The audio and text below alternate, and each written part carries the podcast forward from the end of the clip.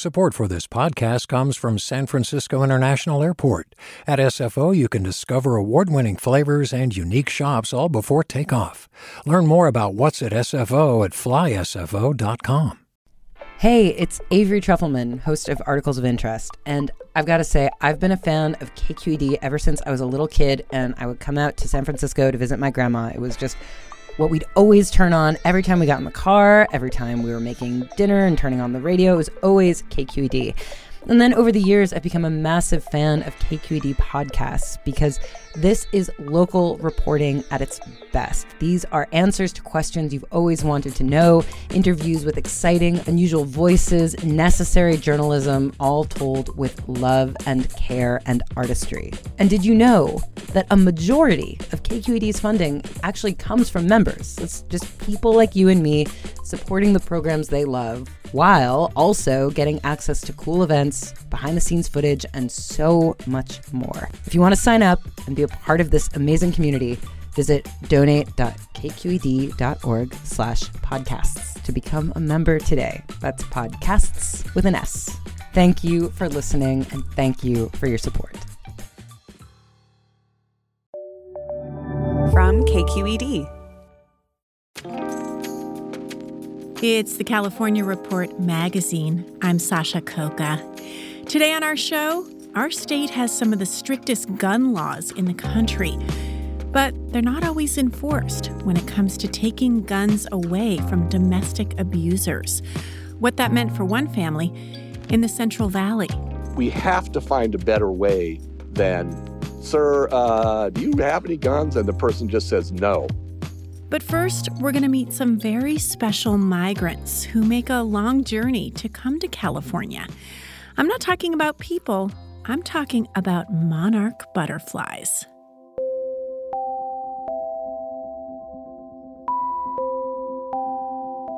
Some monarchs can travel hundreds, even thousands of miles in their lifetime. And for a creature that weighs less than a paperclip, that's kind of amazing. It's so magical when you get to see their bright orange and black wings. They're almost glowing, and they've got a pattern that looks kind of like a stained glass window.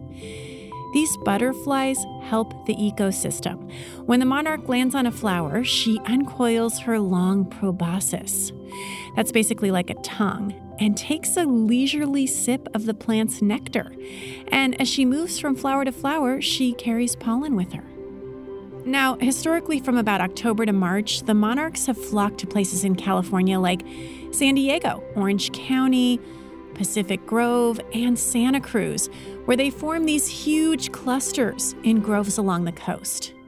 But the monarchs are in danger. Back in the 1980s, people logged millions of monarch butterfly sightings here in California every year. But by 2020, that number went down to less than 2,000 sightings. Our friends over at the Bay Curious podcast have been digging into why that might be, and today they're sharing a story with us from reporter Amanda Stupi. She visited Lake Merritt in Oakland looking for answers. There's a lot of monarchs flying around. Yeah. Oh, wow. This is their I'm with Brooke Levin and Tora Rocha looking for butterflies.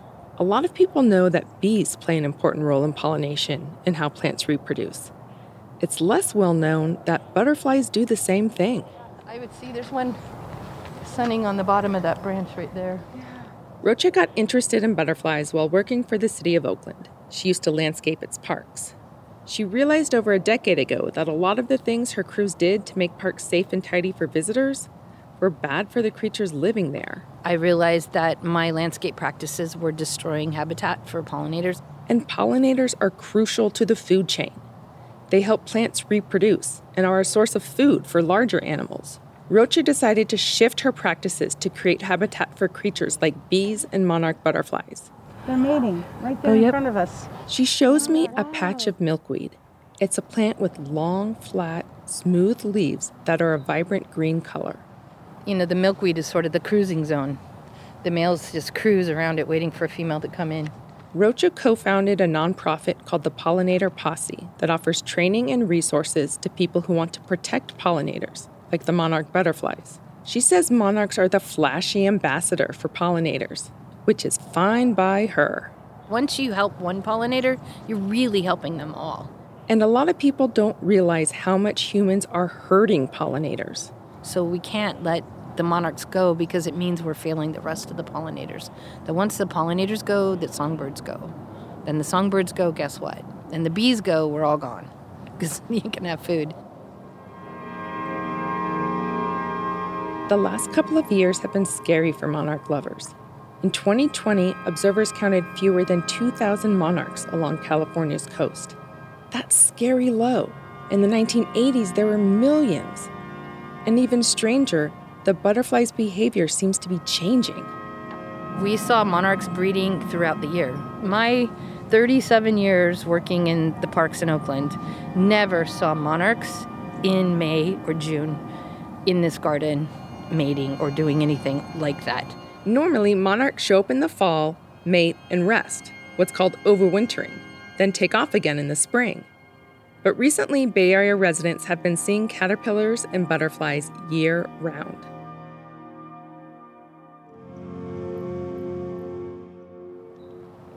And what is folks' best guess or hypothesis at this point as to why that's happening? That's the controversy. Rocha says scientists aren't sure what's going on, but some think if the monarch population dips too low, monarchs will give up migrating altogether. One thing is for sure monarchs still need help. Loss of habitat, pesticides, and climate change are all threatening this beautiful bug. If we're willing to let an iconic species die, then we've really messed up. But helping is trickier than it seems. For years, well meaning folks would raise monarchs in their homes or backyards. I was guilty of it. I reared a ton, you know, and I thought I was doing the right thing. Maybe you even raised monarchs in your elementary school classroom. But raising monarchs is actually illegal, just like it's illegal to raise any wild animal. The problem with rearing them is if you rear them indoors, they don't get the cues from nature to know what part of the migration they are. There are two proven ways people can help pollinators like monarchs, and they're legal. A big one is making your garden pollinator friendly by growing nectar plants. That's what adult monarchs, bees, and hummingbirds eat. But plants have to be pesticide free. Ask the nurseries the hard questions because they'll tell us we use pesticides because no one wants to buy a plant that has aphids. Well, we want to see aphids because that means it hasn't been sprayed. Monarch caterpillars, on the other hand, only eat milkweed. Rocha says it really should be the native variety, not the tropical kind. That's because native milkweed goes dormant in the winter, which reinforces the monarch's traditional migration pattern. And tropical milkweed can increase the spread of a deadly parasite that kills monarchs. We need to plant more native plants and more nectar plants in the winter here in the Bay Area for the monarchs, and um, we need to be gentler on the landscape. Rocha says the other big thing you can do to help Western monarchs is count them. You know, we need to look into more observation. We just don't have the answers. This can be as simple as filling out an online form when you see caterpillars or butterflies. Or you can volunteer to collect data with other butterfly helpers at places like Children's Fairyland in Oakland. So if I talk to you like I'm talking to first graders, it's not because I'm trying to be a for the meeting. This is Jackie Salas. She's in charge of the gardens at Children's Fairyland and has teamed up with Terry Smith of the Pollinator Posse to train volunteers how to identify monarch eggs and caterpillars. So we're not going to be moving any eggs or caterpillars. We're just going to be identifying what's going on on the plants that we have. Citizen scientists like these volunteers collect the data researchers all over the country will use to keep tabs on population health and patterns. You can see it. It's so tiny though. Oh my gosh, yeah. See it? Yeah, that, that's one of the eggs. But yeah, it's usually on Without the information these volunteers are collecting, scientists wouldn't know where monarchs go or which habitat to target for restoration. Tora Rocha says in the world of butterflies, citizen scientists have made a big impact. Scientists didn't know where monarchs went in the winter. It was citizen science that tagged them and found them in Mexico. These volunteers are committed. They come out once a week searching for tiny, almost invisible specks on stems and leaves. Rocha is inspired by the passion of citizen scientists working to save pollinators like the monarchs. I can't be any prouder than just sitting here watching them flutter by and knowing that, you know, we started this in 2011 and that they're still here. Recently, monarch enthusiasts got some hopeful news. This year, the winter monarch population is way up from the dismal 2020 numbers. Early estimates show more than 200,000 butterflies overwintering along California's coast. But one good year doesn't spell relief for the monarchs. Their long term survival still hangs in the balance.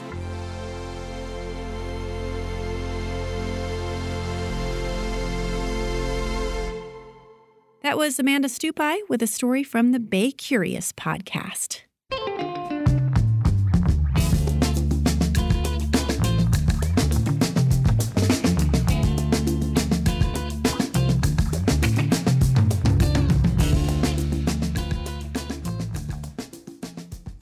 And now to a story that's going to be a little harder to listen to, but it's one we think is important because it's about how the state is failing to protect some of its most vulnerable residents people experiencing domestic violence. A new investigation from CalMatters, a nonprofit news outlet that covers California policy and politics, finds that the state has failed to take guns away from thousands of domestic abusers. And those failures can have deadly consequences. CalMatters' Robert Lewis brings us the tragic story now of one young mom in the Central Valley.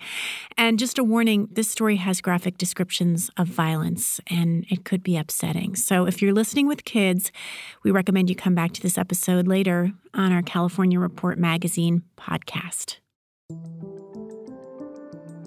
Callie Gray's mom knew something was wrong.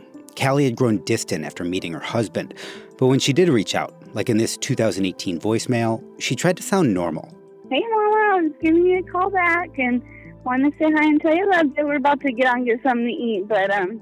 What Kelly's family didn't know was that her husband, Julio Garay, was keeping her a virtual prisoner in their Central Valley home, beating her regularly and threatening to kill her. Shortly after that voicemail, he allegedly drove her into the orchards outside town, kneeled her down, and put a gun to her head. When you close your eyes and you think about what she had to have gone through and, you know, home alone in the dark with him, that's that's nasty. Jody Williams is Kelly's mom. She says they didn't learn just how bad it was until May 2020. That's when Kelly escaped with the couple's three young boys. She got an aunt to drive them to the Chowchilla Police Department early one morning when Julio was out of town for work. She wanted to take care of her kids and she just wanted to be happy. She just wanted to be free. But if Callie thought the system would protect her, she was wrong. A CalMatters investigation has found that too often California law enforcement and the courts fail to disarm domestic abusers. And two months after Callie Gray escaped, her husband found her. On July 14, 2020, Julio Garay stalked Callie to a doctor's appointment in Madera and shot her when she came out as she was loading their kids into a minivan. The brazen daylight killing in a parking lot riveted the Central Valley. The suspect in the tragic shooting death of a Chowchilla woman is behind bars just after midnight. It was one of those salacious domestic violence murders that seems to hit the news every few months and then quickly fades from the public's memory. Julio Garay went on trial for murder in late September. Eric DuTemple was the prosecutor on the case. And I say you're going to get to see this execution because we actually have that incident on surveillance video. And I'm going to play that surveillance for, uh, for you right now. Uh, can I get the lights, please? Over the course of three weeks, DuTemple laid out an overwhelming amount of evidence proving Julio killed his wife. So, how did something so horrific like this happen? Um, to get a full picture, fully understand. There was trace DNA, fingerprints, the surveillance video. But the trial also revealed how much authorities knew before the killing. A Chowchilla police officer, Ernest Escalera, testified about Callie's May 2020 escape when she first contacted police. Did she say why she didn't report this incident sooner? She said she was scared and afraid of what uh, Julio might do if he found out or saw her there. So she waited on that specific day because he left to Monterey for work. Did Callie do or say anything after your interview with her? Yes, she um, was crying um, and stated that he was going to try and kill her. Julio was arrested the next day. He made bail and got out. The DA's office didn't file charges right away. The DA says they wanted law enforcement to keep investigating so they could bring the strongest possible case. Three weeks later, Kelly met again with Chowchilla police, this time Detective Brian Bovey. Here's Prosecutor DuTemple questioning Bovey. Warning, it's pretty disturbing. And uh, what kind of objects did she say she was abused by? She mentioned a fire poker and she described it in detail having a triangular tip it was made out of iron um, a metal bat a chainsaw blade and she also told him about being threatened with a gun like that time julio kneeled her down in the orchard kids in the car he um, ordered her to tell the kids that say goodbye to the kids because he's going to kill her so. Then he pulled the trigger. She knew she, that the trigger was pulled because she heard the metal on metal click. Despite that terrifying story, Julio still wasn't charged. There were no search warrants looking for his gun, no raid. Julio was out there, armed and looking for Callie. So a month after her escape, she turned to the Madera County Family Court and asked for a domestic violence restraining order. Such orders require abusers to surrender their firearms, and judges are empowered to hold special hearings and hold abusers in contempt if they don't comply. In her written request, Callie included more than a dozen single spaced pages of horror, including photos of bruises and stories about her husband's threats. Her mom, Jody Williams, read me part of Callie's statement. I felt scared for our sons. I didn't know if his anger was still going to continue over and him take his madness out on our boys. I am still very scared that Julio will find me and kill me. He has always told me that a restraining order is not bulletproof and that he will find me, and I believe him. There's no evidence those haunting words made any impact on the judge who considered her request. At a June 2020 hearing, the judge ordered Julio Garay to stay away from Callie and the kids, but in spite of all her warnings about his gun, the judge asked just one question about firearms. Quote, Sir, there's no information that you have any guns or firearms or ammunition. Do you think you have any of these items? Julio's reply No. In the end, it appears no authorities tried to disarm Julio Garay. A victim services worker, Esmeralda Duran, witnessed the result. She was with Callie the day of the killing, a month after Callie filed for a restraining order, two months after she went to the police. I didn't see the truck at first because she was blocking my view, but when she moved, um, that's when I saw him running towards the van. Did you hear anything? She screamed out the word no. And after that, nothing was said. Did you hear any gunshots? Yes. The judge and Chowchilla police chief refused to talk to me about the case. Her death devastated Callie's family, who hope she'll be remembered as a sweet soul who died protecting her children. Again, Callie's mom. She made me happy. I love being her mama. I love being her mama.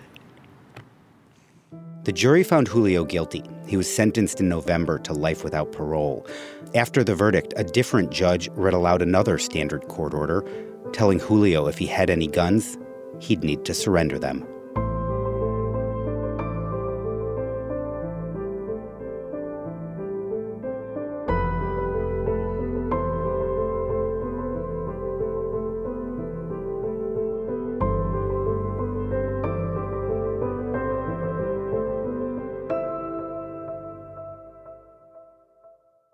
That's Robert Lewis with a story he reported for CalMatters. It's such an upsetting story and, you know, really speaks to The incredible violence that can happen um, to women and, and in communities that are rural and isolated where there aren't organizations sometimes to help folks. And I'm sure, Robert, that it took a real emotional toll to report this story too and to hear the pain in these people's voices when you were talking to them. Callie's story uh, really haunted me. Um, I just I couldn't get it out of my head. I knew I wanted to had to do something with it. Um, the horror she she described, the courage she had to to finally escape and to try to protect her kids, and and the degree to which she she told anyone in a position of authority um, what was happening and and said exactly what he was going to do to her. And the fact that the system uh, didn't protect her, uh, it just, it was unconscionable. And uh, she and her family deserved better.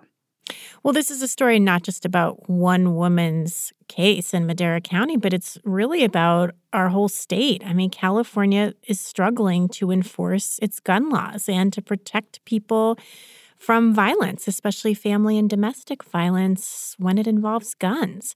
So tell us what is supposed to happen when a judge issues a restraining order against a gun owner?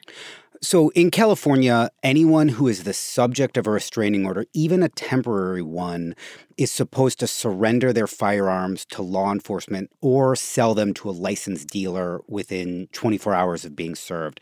And that's because there's research showing domestic violence is much more likely to turn deadly when there's a gun present. Well, and as we've just heard in Callie Garay's case, that certainly didn't happen. Is that typical? Well, at the start of last year, there were 4,600 people the state justice department believed still owned a gun despite being the subject of a restraining order. But those were just registered guns.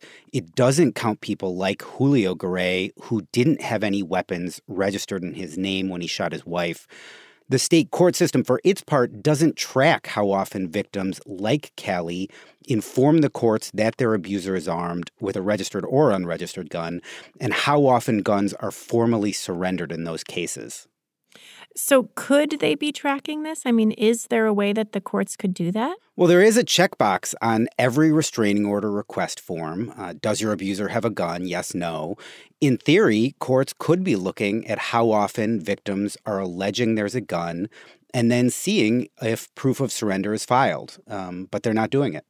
Robert, is this a new problem for us here in California, especially when it comes to restraining orders related to domestic violence? No, there have been numerous reports through the years warning that the firearm relinquishment provisions in domestic violence cases are not being enforced. Uh, judges aren't making sure their orders are followed. Law enforcement is often not going out trying to confiscate the guns. I talked to Paul Durenberger, a retired Sacramento County prosecutor who is in charge of domestic violence cases. He says in California, it's too often just up to the abuser to decide whether to comply or not. And the honor system, it just doesn't work we have to find a better way than, sir, uh, do you have any guns? And the person just says no.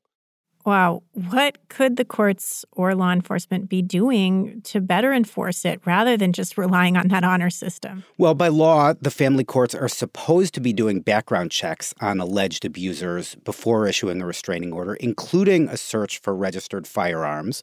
But half the courts don't even have access to the state firearm database. So sometimes judges don't know if an alleged abuser is armed. Wait, why don't they have access to that state firearm database? The state DOJ guards its data closely. Uh, the courts need to have the technical ability to access these systems while also keeping the information safe. Some courts either can't or haven't gone through the process to get access. And, you know, even when the courts do have evidence of a gun, judges are supposed to make sure the abusers file receipts proving those guns were surrendered and they can hold abusers in contempt if they don't, but many judges just don't do that.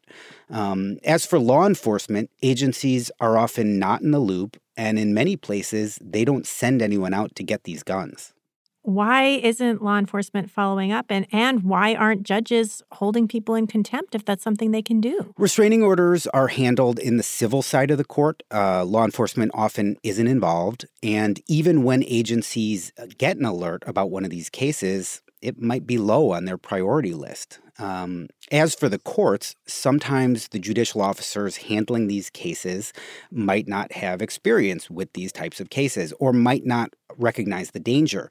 And when we're talking about unregistered guns, it can be hard for victims to provide enough proof for some judges to feel that they can act. Uh, I talked to Faith Whitmore, who runs an organization helping domestic violence survivors in Sacramento County. She acknowledged it can be hard to get evidence an abuser is armed, but she thinks the judges could be pressing harder. You know, if it is the law, and there's a reason there's a law, and there's, you know, the courts are the ones to enforce that, it seems that throwing up one's hands should not be the default uh, response. Are there any places in California that are handling this better that could be models for the rest of the state? There are some courts and certainly some individual judges who take these issues very seriously. I talked to a longtime judge in Mendocino County, Cindy Mayfield. She developed a clear, consistent policy for her court. Every case, they check for registered firearms and make a note of it in the file if there's evidence of a gun, they hold a special hearing. Uh, it's a rural county, lots of gun owners. Judge Mayfield says the issue comes up often. I do kind of feel bad sometimes because they want them for wildlife or snakes or what have you on their ranches. But it's like, at this point, for the next three years, I'm sorry, you're just not going to have guns because it's not safe. Well, and it's not just rural counties where this is a problem. You actually found some evidence that the courts aren't following through in big counties and big cities, right? I heard from attorneys and advocates in LA and other counties around the state that they rarely see guns confiscated. And I did an experiment in Orange County. I looked at hundreds of restraining order requests filed there the same month that Callie Gray filed her request in Madera County. And I found two dozen cases where an allegedly armed abuser was ordered to surrender any weapons they had. But in only one of the cases was there evidence in the file that the subject of the order gave up a gun, and the courts just weren't following up. Is there any hope that this can be fixed in California? There was a bill that passed last year aimed at getting family court judges to use their power more to enforce orders. The bill is also supposed to make sure law enforcement is notified when an abuser doesn't surrender a gun. But parts of the law are voluntary, and some advocates are skeptical it'll change behavior. I do know uh, what happened to Callie Gray really shook a lot of people. I've heard prosecutors, judges, and advocates are looking at this issue trying to figure out how they can make sure something like that doesn't happen again. I don't think any of us want something like this to ever happen again. There are women right now uh, living in fear, living in, in in horror in situations like like Callie dealt with, and we owe it to them, and certainly owe it to the memory of Callie to to make sure when they build up the courage to escape, they're protected. That's CalMatters Robert Lewis. Thanks, Robert. Thanks for having me. You can read Robert's full investigation into California's failure to disarm domestic abusers at californiareport.org.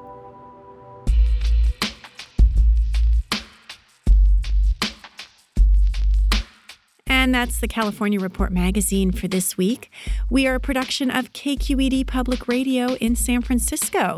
Victoria Mauleon is our senior editor. Our producer director is Susie Racho, and Brendan Willard is our sound engineer. Our team also includes Amanda Font and Izzy Bloom. Thanks this week to Adrian Hill and the California Newsroom, and to Katrina Schwartz and Olivia Allen Price at Bay Curious.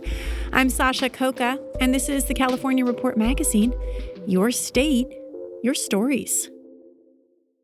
Do you love learning about the San Francisco Bay Area? Its history, its people, its unique blend of cultures? Then you should check out the Bay Curious book. I'm Katrina Schwartz, editor and producer on the Bay Curious podcast, and I'm here to let you know that for the month of May, we've worked out a sweet deal for KQED podcast listeners. Right now, you can get the Bay Curious ebook for $1.99. That's right, $1.99. Just search for Bay Curious wherever you get your ebooks or find a link in our show notes. This offer does expire at the end of the month, though, so you'll want to act on it fast. Happy reading!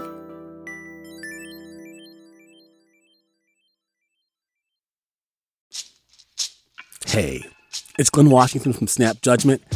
And if you love what you're hearing, and I know you love what you're hearing, please consider becoming a KQED member. Get special access to cool events, behind the scenes footage, and so much more. Plus, you'll sleep better at night knowing you did your part for the community you depend upon. It's in you. Please be in it. Visit donate.kqed.org slash podcasts to sign up now. That's podcast with an S. Thanks.